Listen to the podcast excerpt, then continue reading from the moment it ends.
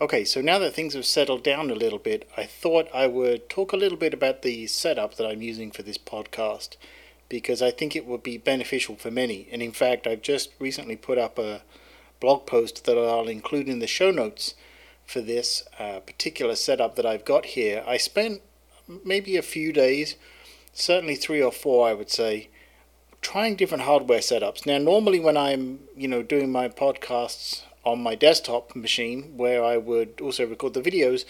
And I have a bunch of equipment I would use. i have got a Blue Yeti microphone and a, a Audio Technica ATR 2100, uh, both of which can be used via USB, but the ATR 2100 can be used by uh, XLR connection as well. All of this, you know, if it doesn't mean anything to you, it's fine, it doesn't matter. You know, you don't have to understand all the technical specifics. At the end of the day, you know, you got to find that works for you. So on the desktops, I would use those microphones and I would record into a Mac, especially if I was doing my videos where I do the voiceovers as I'm making the video.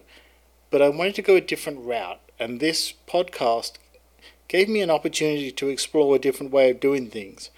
And since, you know, I've now embraced the iPad Pro and use it for so many things, I thought, okay, you know, let's let's really go to town and see if I can use it for podcasting as well. So that's what I'm doing right now as you're listening to this episode.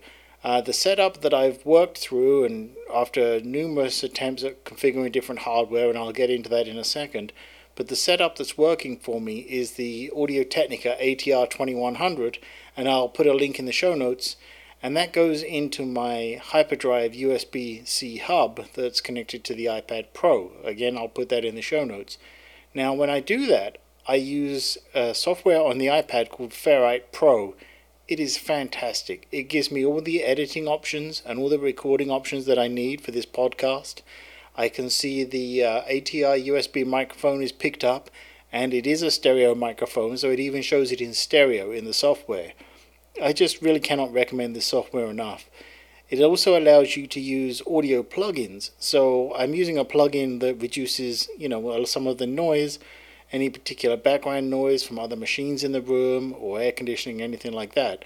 But this setup is beautifully simple and it just works for me. The ATR is powered by the USB port, so I do recommend that you plug in a power source for your, you know, your iPad if you can, but it'll still work without a power source, but this way it just gives the iPad plenty of power that it needs for the microphone and also keeping the iPad powered and charging. So that's the setup that's working, and I, again, I'll in the show notes I'll include all of the details. But let's talk perhaps more importantly about the setup that didn't work, which surprised me. So, you know, at first I thought I was doing something wrong and I had to do a bunch of Googling and found that nope, it wasn't me. So I have a bunch of different hubs here, right? I've got the Hyperdrive USB-C that I'm using now. Um, and I've got a whole bunch of the different dongles from Apple, you know, USB-C to USB and, and all those others. You know, um, there's one that has like an HDMI connector and all those kind of things. And I tried all these different ones with the Blue Yeti microphone. Now, don't get me wrong, I absolutely love my Blue Yeti microphone. I've had it for years and I just love the way that my voice sounds with it. I don't have to do too much pre uh, post processing with it, and so I was really hoping that that one was going to work out great. But the weird thing is, I just could not get it to work with the iPad, and it, even more peculiar, the iPad Pro with iOS 13, the latest version, 13.4, I think it's 13.4.1, something like that.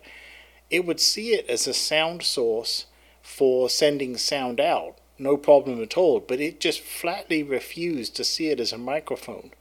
So, you know, that's when I switched to the ATR 2100 and it just saw it and, and the not only the iPad but the Ferrite software said, great, let's go for it. And I was really surprised and really frustrated because out of all the different connectors, including the officially blessed ones from Apple, made by Apple, and a whole bunch of third party ones, all the ones that I've got, just none of them would would make this work with the Blue Yeti, which is really disappointing. So, so be it. You know, I'll use the ATR 2100 with the. Uh, I, I just have a little pop filter in front of it, and I'm just talking directly into that and recording in the Ferrite software.